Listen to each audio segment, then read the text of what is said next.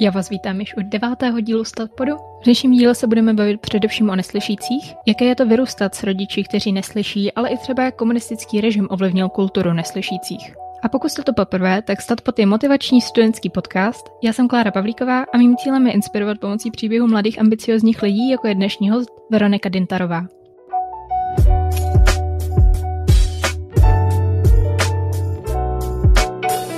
Veronika se narodila neslyšícím rodičům, proto se snaží odstranit komunikační bariéry mezi světem slyšících a neslyšících pomocí Instagramového profilu Promluvit potichu a v budoucnu se chce i věnovat studiu tohoto tématu.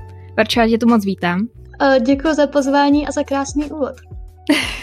Mohla bys nám na začátek nějak schrnout, kdo to vlastně jsou neslyšící? Takže neslyšící s malým N na začátku jsou lidé, kteří neslyší. A neslyšící s velkým N zahrnují všechny lidi, kteří se cítí být v té komunitě neslyšících. Takže vlastně neslyšící s velkým N jsou něco jako taková, mají vlastní kulturu a vlastní, vlastní historii, takže uh, i já bych se mohla považovat za neslyšícího s velkým N, jelikož se cítím být součástí té, té minority. To je to slovo. Mm-hmm. To je zajímavé, protože já jsem to právě viděla uh, hodněkrát u tebe na profilu psaný s velkým N a nikdy jsem to tak neviděla, tak mě zajímalo, co to vlastně jako obnáší tady ta skupina lidí. A jak když jsem poslouchala s tebou jeden rozhovor už, tak ty si několikrát upozorňovala, že by se nemělo říkat, že ti lidé jsou hluší, ale že jsou neslyšící. Proč tomu tak je? Ne všichni jsou úplně totálně jako neslyšící, že by úplně nic neslyšeli, že by byli mm-hmm. jako totálně hluchí. Většinou mají nějaké zbytky sluchu, které jsou ale nevyužitelné, což znamená, že jim například nepomůže naslouchátko nebo kochlární implantát. Mm-hmm, mm-hmm. A já už jsem teda zmiňovala, že ty se vlastně narodila do, do neslyšící rodiny. A byly tvoji rodiče neslyšící od jakživa? Bylo to tak, že moje mamka, když se rodila mojí babičce, mm-hmm. tak eh, šla nožičkama napřed, což není úplně standardní a celý ten prod byl takový komplikovanější. Mm, při tom porodu se jí neokysličila část mozku, která právě má na starosti eh, to, že člověk slyší a ještě má problém s ovládáním jedné půlky těla, takže třeba takové mhm. títěrní věci jí, jí dělají problém a ještě měla ranou mozkovou obrnu, nějakou jako ne, nezávažnou. Mm-hmm. A u mýho taťky byl problém v tom, že měl nedoléčený zánět středního ucha a došlo to až do té fáze, že vlastně přišel o sluch téměř úplně. A ty jsi na svých sociálních sítích často zmiňovala, že pak uh, na jejich život jako neslyšící měl docela velký vliv komunistický režim. Mohla bys to nějak přiblížit? Nejpodstatnější mně přijde to, že oni se snažili ten minulý režim maskovat to, že ten člověk vlastně není dokonalý. Uh, například ve školách se neužíval znakový jazyk, a nutili jak rodiče těch dětí, tak ty děti se chovat co nejvíc přirozeně nebo prostě nejnormálněji. A tudíž často ani, ani rodiče těch dětí, ani ty děti neměli možnost se naučit znakový jazyk jako takový, protože na něm mluvili normálně a snažili se je naučit vlastně vnutit jim to odezírání a porozumět takhle okolí. A ještě se to hodně odráželo celkově v tom školském systému, v tom, že například nemohli maturovat, takže nemohli jít na vysokou školu, měli velký nedostatek vlastně v tom výběru těch oborů, který, který by mhm. mohli studovat. To je zajímavé, to jsem vůbec nevěděla. Že, že třeba jako nemohli maturovat a tak. Teda jako dává to smysl s tím, že jak, jak vlastně jaký, jaký vliv na, na to mělo to školství, ale... Ještě jsem chtěla říct, že ono ani v dnešní době to není úplně růžový, třeba s těma hmm. materiálama do školy, ale tím, že znakový jazyk vlastně neexistuje v psané podobě, tak pro ty děti nebyly a teď jako pořád úplně tak jako nejsou adaptovány učebnice. I celkově jako jak se zapíšeš do sešitu, že jo, když není úplně daný v psaný formě, takže tady to je byla a stále v mých očích je dost velká mezera právě v tom vzdělávání. Eh, a jaký pak mělo vliv, když jste se vlastně se Segrou narodili na, na to vaše dětství, že vlastně rodiče neslyšeli? Já si myslím, že my to um, přirozeně vnímáme přirozeně, jelikož to pro nás přirozené bylo. Nějaké jako nejasnosti nebo změny jsem začala pocitovat, když jsem začala být v kontaktu právě jako s tou intaktní společností, takže když jsem začala chodit do školky a zjistila, zjistila jsem, že jsou děti, které mají jiný rodiče než já a dělají jiné věci než já a ty děti se k těm rodičům chovají jinak a ty rodiče k těm dětem jinak a že se třeba rodiče těch mých kamarádů navzájem kamaráděj, přičemž mý rodiče se nikdy nekamarádili s jinými rodiči, takže jsme nejezdili na mm, společné výlety s jinými rodinami a tak. A začala jsem si připadat jako, že jsem tak zaklíněná mezi dvěma světy, tím světem vlastně neslyšících, jakože mých rodičů a jejich kamarádů, a tím světem slyšících, což vlastně byli mý vrstevníci a jejich rodiče a okolí. A taky mě hodně, hodně mě vzalo to, že lidi, když zjistili, kým jsem, jako, nebo odkud mhm. pocházím, tak měli potřebu mě asi litovat a to mi nedělalo dobře, protože já jsem asi moc nechápala, proč mě litují a, a mám pocit, že mě to hodně ubralo na mým sebevědomí. No, protože jsem nerozuměla tomu, proč moji potřebu mě litovat, protože jsem se cítila dobře. Mm, mm, jasně, no, že tím jakoby tvořili tu bariéru me- mezi těma dvěma světy, že jakoby, že tohle vlastně, v čem ty vyrůstáš, není jako normální podle nich a tím, mm. že tě jako litují, že nemůžeš žít v tom normálním světě, když to takhle řeknu.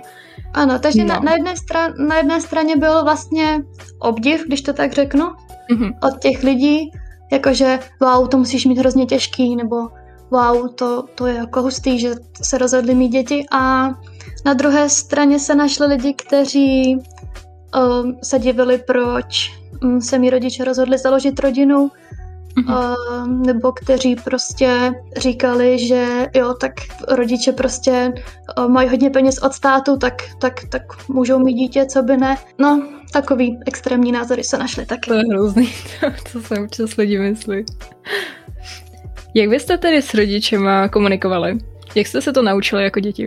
Já jsem u toho jako moc vědomě nebyla, takže těžko říct. Ale naši na mě mluvili tak, jak oni mluví, jako eh, jak mluví eh, orálně, nebo prostě posou, jak mluví. Eh, což bys tomu asi nerozuměla, kdyby moje mamka na tebe začala mluvit. Ale já jsem se jako na to, na to adoptovala, jako, jako každé dítě na svůj mateřský jazyk. Mm. A také jsem začala s nimi znakovat ale zbytek rodiny na mě mluvil mm, normálně, e, naší českou mluvenou češtinou a šla jsem poměrně brzo právě do kolektivu dětí ve školce. Takže by se možná dalo říct, že je to jako když když někdo jako vyrůstá bilingválně. A má, máte třeba s rodičema nějaký vlastní znaky pro sebe? Jako, jako mm. jako svoji tajnou řeč mezi sebou? Asi by se dalo říct, že jo, protože naši nejsou aktivní uživatelé znakového jazyka jako takového, jelikož prostě neměli, neměli tu možnost. Takže my doma mm, mezi sebou používáme takovou dost asi prazvláštní kombinaci právě jejich mluvených slov. Oni odezírají od nás a do toho znakujeme, ale spíš znakujeme znaky, které jdou za sebou jako kdybys mluvila normálně česky, takový slovosled, ale nepoužíváme ten správný slovosled, který je v českém znakovém jazyce. A ty už si teda teďka používá několikrát pojem znakový jazyk. A vím, že je ještě znaková řeč. Jaký je mezi tím rozdíl? Eh, znako, znakový jazyk je eh, mateřským jazykem neslyšících. Eh, je to jazyk, který vznikl jako každý jiný jazyk, což tím myslím tou potřebou komunikovat mezi sebou. A znaková řeč byla vyvinutá slyšícími, proto aby se s nás domluvili s neslyšícími. A ta znaková řeč je takový prostě umělý systém, který je víc podobný těm pravidlům, které má čeština, když to takhle hodně laicky řeknu. A má snad uh, každá země svůj vlastní znakový jazyk, ne? Že to není mezinárodní. Uh, ano, každá země má svůj a dokonce se liší uh, i uh, britský a americký. To je to, že jsou i nářečí? Nevím jak, nevím jak ve světě, ale tím jsem chtěla říct, že to, že se anglicky mluví jakoby v Británii i v Americe, neznamená, že oni mají Jasně. stejný znakový jazyk. A nářečí jsou, co se týče uh, České republiky, tak určitě. Mm-hmm, to je zajímavé. A je, je ve znakovém jazyce jsou třeba sprostá slova? Jo, jsou. a umíš je? Uh, jo, umím hodně zprostý, ale i třeba um, jako něco mírnějšího typu debil. Třeba jasně, jasně. A je třeba i slang? přirozeně vznikají uh, znaky mezi nějakou určitou skupinou lidí. Takže třeba když je jedna třída a jsou to uživatelé znakového jazyka, tak si vytvoří svoje znaky pro něco. Mm-hmm. Ale jestli by to bylo jako úplný synonymum k tomu, k tomu slangu, to si netroufám, netroufám říct. Jasně, jasně. A, a teďka mě ještě napadlo, proč ti tady úplně bombarduju otázkama, ale mě to strašně zajímá. Um, to je docela celý, celý můj život, se to tady je. Tak. to chápu, no. Jest, jestli měla třeba nějak uh, globalizace poslední doby vliv na, na uh, znakový jazyk? Ty už si teda říkala, že, že není mezinárodní, ale jestli jsou třeba nějaká slova, jako v češtině přejímáme nějaká slova z angličtiny a používáme je v těch anglických tvarech. Jako asi bych nezvládla teďka vymyslet nějaký konkrétní mm-hmm. případ, ale ale tím, že jsou jako globální problémy, které se týkají všech a tak se ty znaky proto musí vymyslet a jsou to nové znaky, které předtím prostě neexistovaly a myslím si, že ti neslyšící to čerpají právě ze zpráv pro neslyšící, nebo ve zpráv pro česk- v českém znakovém jazyce. Tam asi můžeme vidět nějaká přijatá slovíčka. Teď, když se přesunu k tomu uh, tvému Instagramu, tak proč jsi se vlastně rozhodla založit Promluvit potichu? Tak úplně upřímně jsem se hrozně nudila v první vlně pandemie. Mm-hmm. A zároveň jsem začínala psát moji závěrečnou seminární maturitní práci, kterou jsem právě chtěla využít i, i u přijímaček, takže jsem věděla, že potřebuju, aby se to nějak týkalo znakového jazyka nebo komunity neslyšících. Začínala jsem jako zjišťovat šokující, šokující věci, třeba právě co se týká té edukace. A zároveň jsem byla v takovém bodě života, kdy jsem v sobě zlomila asi stud za to, odkud pocházím. Ono to zní hrozně, ale já jsem se opravdu stydila. A tou dobou uh, jsem měla hrozně dobrý pocit z toho, že můj uh, přítel přijal moji rodinu, když to takhle řeknu. Takže jsem si řekla jo a teď prostě mm, to řeknu všem, všem se otevřu a je mi jedno, co si budou myslet a a snad se lidé dozvědí něco nového a ostatní lidi v mý pozici už se nebudou muset nikdy stydět, protože to bude normální. Díky mně. Mm. tak to bylo moje takový coming out. jo, jo, jo, přesně. Eh, já právě jsem si psala, jestli znáš eh, dva tátové, ten profil, mm-hmm. jo, jo, jo. tak já jsem si s Michalem právě vyměňovala eh, pár zpráv a, a shodli jsme se na tom, že vlastně ten pojem netradiční rodina uh, zahrnuje spoustu věcí. I mhm. třeba mm-hmm. právě uh, nějaké handicapy, no, dejme tomu. To je pravda. Mm-hmm. A na to se asi často vůbec nemyslí, jako na, na tu netradiční rodinu v jiném než uh, homosexuálním světle, když to takhle řeknu. A asi je to tak, ale jak když si vezmu sebe mm, ty někdy v první třídě, kde se bavíš o tom, jako kdo je tchán a kdo je teta a učíš se, kdo je kdo v rodině, tak zároveň si myslím, že je hrozně těžký, aby, aby uh, při tom vyučování ty učitelé stihli říct jako všechny, všechny možné možnosti. To který se dějou, takže vůbec nevím, jak tohle změnit. No. Tak se celou vlastně jako změnou školství, aby se začaly inkludovat i tady ty jako menšiny do toho, ale to je pak strašně náročný, že jo. Ty, ty jsi tedy už mluvila o, o, o té své motoritní práci, o tom, jestli jsou neslyšící utlačovaní v, na, v naší společnosti. Uh, jsou? Já na to nechci odpovídat a to, mm-hmm. to byl i záměr mojí práce. Ona se jmenuje Je komunita neslyšících utlačována? Otazník. Mm-hmm. A právě v úvodu i v závěru píše to, že chci, aby si ten čtenář sám zodpověděl na tu otázku dle právě těch mm, faktů, které se tam snažím, snažím rozepisovat. Mm-hmm. Mm-hmm. Jasně, jasně. A ty vlastně uh, funguješ jako určitý tlumočník uh, svých rodičů, když to takhle řeknu.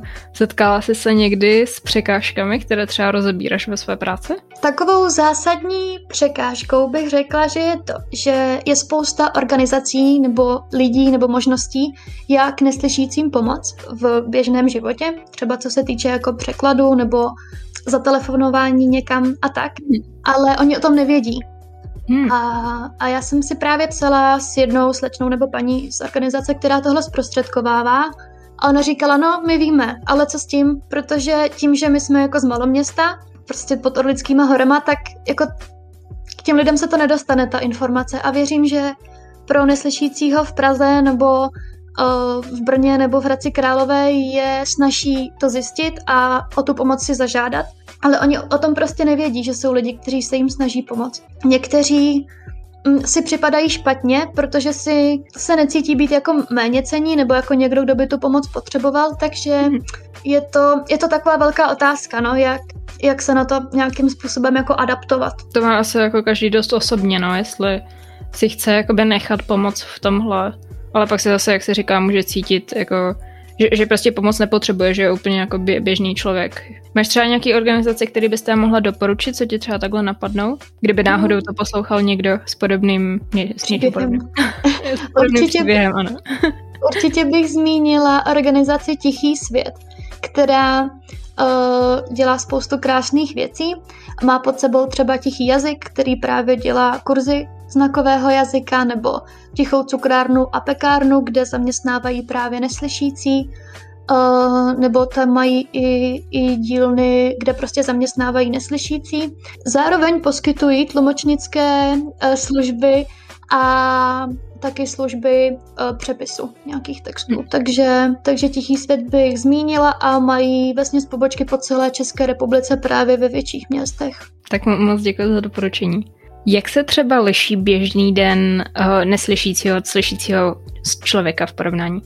Myslím si, že se liší hnedka od začátku, kdy člověk vstává, jelikož um, ti nemůže hrát hudba, která tě zbudí, ale mhm. musíš mít nastavené vibrace, které tě zbudí. Když jdeš uh, do obchodu, tak speciálně v dnešní době rouškové nevidíš, co ti prodavačka říká za cenu, uh, takže se snažíš koukat na ten displej, abys viděla, kolik platíš. Zároveň, když si třeba kupuješ um, šunku v masně nebo vybíráš maso v masně, tak je hmm. taky složitější se domluvit v té době rouškový, protože nemůžeš odezírat, co se ti snaží říct, tak nějak ukazuješ přes sklo, co chceš a, a je to dost šílený. Když máš hmm. brýle a roušku, jako třeba moje mamka, tak si to ještě prostě zafuníš, takže nevidíš, kolik ti ukazuje na prstech. A když si ty brýle sundáš, tak taky nevidíš, kolik ti ukazuje na prstech. Tom se to liší. Já mám pocit, že ty si dělala nějaký příspěvek o tom, jak třeba neslyšící člověka upozornit, že jste přišli domů. Mm-hmm. Tak jak se to třeba udělá? To je nekonečný téma u nás doma, kdy jako fakt se naši prostě leknou, že jsme někde, protože neslyší, že jsme přišli. Takže já většinou, i když mám klíče a není pozdě nebo vím, že nikdo nespí, tak stejně zvoním, ale třeba si odemknu a zároveň jako zazvoním, abych dala najevo jako jsem tady, anebo odemknu a zablikám blikačem, aby blikalo v chodbě. Toho si naši taky všimnou a vědí, jo, přišla jsem, protože když bych jen tak přišla domů a mamka třeba vařila nebo byla na telefonu a já bych se tam zjevila, tak by se hrozně lekla. A, a jak se má teda člověk uh, zachovat, když se jakoby setká v nějaké situaci s neslyšící osobou, protože vím, že spoustu lidí prostě začne mluvit strašně nahlas nebo potichu, začnou přehnaně artikulovat, tak uh, jestli to je jako správně, jestli to je špatně. Určitě nemá cenu křičet, pokud ti ten člověk sám neřekne, ať mluvíš víc nahlas, třeba kvůli naslouchátku. Spousta lidí s nějakým sluchovým postižením má tu schopnost odezírání, ale je to něco jako já si myslím, že jsem to přirovnávala k hudebnímu sluchu. Prostě někomu to jde a někomu to nejde. Hmm. A taky záleží, kolik ten člověk zná slov, protože když na něm uh, začneš chrlit něco, já nevím, z oblasti biologie a on ty slova nezná, tak on nemůže odezírat něco, co nezná sám. Jasně, no. Takže zkusit odezírat, anebo on ti sám, uh, teda zkusit správně artikulovat, aby mohl odezírat, anebo on ti sám řekne, nebo napíše na telefon, prosím, budeme si psát prostě. Mm-hmm. A... a nebo můžete sledovat Vrči Instagram a naučit se znakový jazyk. jo, jo, to, to můžete, ale eh, často upozorňuji na to, že nejsem odborník zatím a mm-hmm. nezaložila jsem tam ten profil jako za a priorním účelem toho, abych, abych učila znakový jazyk. Spíš to mám takové informační.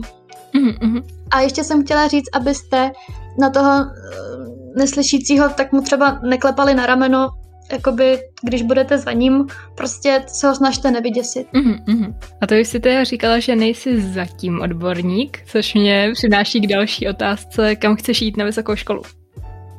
Já se hlásím na tlumočnictví do českého znakového jazyka a druhou přihlášku mám podanou na speciální pedagogiku. Kam se dostanu, tam se dostanu. Víc mě láká to tlumočnictví, protože si myslím, že se tam spíš dostanu k nějakým mm, pracovním příležitostem, ale určitě bych chtěla potom studovat dál. Vidím se, vidím se u dětí, jelikož ve svém volném čase jsem skautská vedoucí a s dětmi hmm. trávím čas jako celý svůj život. A hrozně moc bych si přála zlepšit ten edukační systém, nebo aspoň na to víc upozorňovat. Takže to je taková moje namalovaná cestička, no. To je hrozně krásný, já jsem strašně ráda, že máme prostě takovýhle lidi, kteří vážně chtějí něco dělat s problémy, který spoustu lidí nevidí.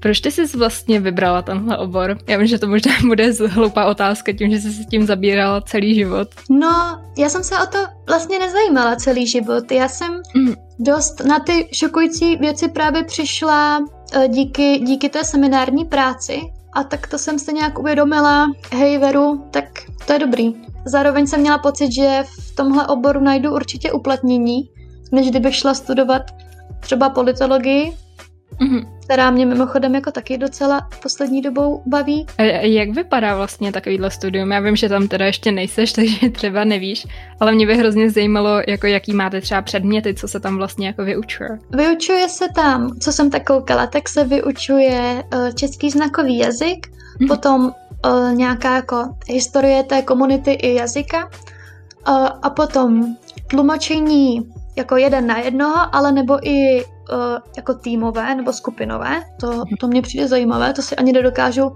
představit, ani jsem to nikdy neviděla, jak, jak to probíhá a zároveň uh, jsou tam i nějaké základy uh, té speciální pedagogiky. Po vystudování bych mohla právě pracovat v tom, v tom školství. Ale já ještě nevím, jestli chci zůstat v školství nebo spíš jako obecně v nějakém sociálním sektoru Mm-hmm. Nebo třeba můžeš dělat tlumočení u soudu, tak tam taky jakoby máš tu jinou slovní zásobu, nebo třeba v lékařství. Mm-hmm. Takže je to spoustu oborů. Mm-hmm. To zní fakt zajímavě, to. Chtěla bych zmínit, že tady to moje pozadí není, není něco, čím bych se jako chtěla v životě prezentovat, nebo jak mm. to mhm. mám říct. Je to něco, co o mě spoustu lidí nevědělo, dokud jsem s tím nešla um, na trh a protože mi vadilo být, uh, být furt jako litována nebo obdivována a nechtěla jsem, aby se na mě někdo koukal jinak kvůli tomu, odkud pocházím. A chtěla bych, aby si mě třeba i posluchači uh, zapamatovali jako v jiném světle, než hm, dítě neslyšících rodičů, protože si myslím, že dělám jako spoustu zajímavých věcí, stejně jako každý. A, ale je, je to o tom si jako uvědomit, že vlastně něco zajímavého děláš nebo důležitýho. Protože to, že to pro tebe nic neznamená, tak to neznamená, že, že to není nic pro ostatní a naopak. To že, to, že ty máš pocit, že je to dobrý, ale, ale nemáš za to chválu a obdiv, neznamená, že to dobrý fakt není. Takže jak jsem říkala, tak eh, mimo to, že teda mám nějaký Instagramový profil, tak se věnuju hodně tomu scoutu, mm-hmm. kde vlastně dělám vedoucí a snažíme se tam právě ukazovat, ukazovat těm dětem co to vlastně znamená být jako lepším člověkem, tak tam se taky hodně jako naplňuje nějaká moje touha mm-hmm. toho dělání, pro dělání dobrých věcí. A co to teda znamená být dobrým člověkem? No, skauti říkají, že je důležitý udělat ten svět lepším místem, než jaký ten svět byl, když si na něj přišla. Mm-hmm. A, a to, co zatím jako vidíš, tak to je opravdu na každém člověku. Ať už je to to, že budeš bojovat za mm, rovnoprávnost pro všechny, nebo budeš bojovat za to, aby planeta byla čistá, nebo budeš bojovat za to, aby nikdo nebyl utlačovaný. Nebo třeba jenom budeš mm, kamarádská a budeš oporou pro všechny. To je moc hezká myšlenka, no, že vlastně člo- člověk nemusí zachraňovat uh, svět a budovat světový mír, ale vážně stačí takový drob- drobnosti v každodenním životě, který vlastně můžou i někomu změnit život. Čemu se teda ještě kromě scoutingu a uh, svému Instagramu teda věnuješ ve svém volném čase? Teďka hodně času věnuju škole, jelikož jsem v maturitním ročníku a čekají mě ty přijímačky, mm-hmm. ale jinak si o sebe nemyslím, že bych byla nějaký, kdo ví, jak vzorný student. Uh, hodně mě baví tetování, takže se zajímám o, o různý způsoby, jak se může tetovat a co je dobrý a co není dobrý a jaký tatéry máme. A tak, to mě baví. Poslední dobou si čtu věci o akvaristice, jelikož jsem se rozhodla, že chci mít akvárko. A podle mě není lepší forma prokrastinace, než to, že se rozhodneš být jako něčem odborník. Jo, no takže to... chci mít šťastnou rybičku, takže čtu, jak, jak mít šťastný rybičky. A hodně sleduju teďka celkově jako politický dění, i co se jako ve světě týče, protože já nevím, jestli to tak bylo vždycky, ale podle mě se děje fakt hodně věcí. Já si myslím, že to tak bylo vždycky, ale teď se o tom jako začíná víc mluvit, nebo víc si toho lidi začínají všímat, mi přijde. Že jako mnohem, mnohem víc lidí se jako začíná ponářet do, do, do politiky a do médií a začínají to sledovat, což, což je naprosto super, to jsem strašně možná, ráda. možná je to tím, že se konečně o věcech může mluvit a psát. Mm-hmm, Podle mě v tomhle jsme hodně jako zaostalí tím, že tady prostě nějaká cenzura byla, asi je možná i teďka. Ale je to právě hodně znát i na tom znakovém jazyce, nebo celkově, mm, celkově co prostě v tady tom odvětví jsme tady taky pozadu oproti ostatním zemím, no. Mm-hmm, kde určitě. prostě nebyl, nebyl nějaký zákaz, nějaká stopka. Já si myslím, že i třeba co se týče médií, co se týče znakového jazyka, to já upřímně nevím, že se jakoby otvírají ty brány uh, médií, že už to není jenom, když se chce člověk něco dozvědět, že si pustí televizi, koukne na ČT1 a to je všechno, ale že jsou jako mnohem širší zdroje, z kterých může člověk čerpat. A jsou často jako otevřenější a baví se o, o věcech z úplně jiného hlediska, než se o tom vlastně mluví v televizi, kde je to všechno formální a jako striktně daný hranice, o čem se může mluvit, o čem se nemůže mluvit. No ale na jednu stranu je to dost naprt, protože uh, jsou lidi, kter, kteří prostě hltají, hltají ty dezinformace. Přesně tak, no jako dezinformace to je, to je velký téma, který chci taky někdy na podcastu jako začít probírat Zvláště jak se tomu jako vyvarovat, jak se říká prostě co s tím, že jo, s tím člověk nic neudělá. Jediný, co, co vlastně se dá s tím dělat, je edukovat ty lidi a vzdělávat o tom, co jsou informace dobrý, co jsou špatné informace. Ale ono je hrozně těžký vést s lidma, kteří si myslí, že mají pravdu, jako mm-hmm. nějakou diskuzi. Já eh, právě v rámci jako prokrastinace uh, jsem často v komentářích na Facebooku, což jsem zjistila, mm-hmm. že Facebook je asi dost jako nepřátelský prostředí. Mm-hmm. A mě je opravdu líto lidí, co vytvoří ten příspěvek, který, kterýmu já věřím, ale tam nejsou komentáře od lidí, kteří by tomu věřili stejně jako já, ale tam jsou komentáře jenom od těch lidí, co to hejtujou, mm-hmm. nebo co mají jinou svoji pravdu a vždycky je to stejný. Uh, já, jako už jsem zjistila takový jako postup, který všichni tady ty vyznavači mají a to je to, že já je požádám o to, aby vysvětlili tu svoji myšlenku, aby vysvětlili to, proč jako říkají, že je to lež. Oni mi napíšou něco v tom smyslu, že jsem hloupá nebo mladá mm-hmm. a já jim napíšu, že si to nemyslím, že mladá možná jsem, ale že si jako připadám celkem vzdělaná a, a jestli by mě teda mohli prosím říct nějaký fakta. A vždycky se chovám slušně, to, to je jako moje zásada. A oni mě jako úplně odpálkujou něčím tím, že jako mi přejou hezký, hezký zbytek mýho naivního života. Ale nikdy nejsou schopní říct, na rozdíl ode mě, ty fakta. Proč? Mm-hmm. Proč si myslí, že oni mají pravdu. A já nevím, jestli by pomohlo, kdyby bylo víc aktivních lidí v komentářích na Facebooku, který by se snažili vést diskuzi.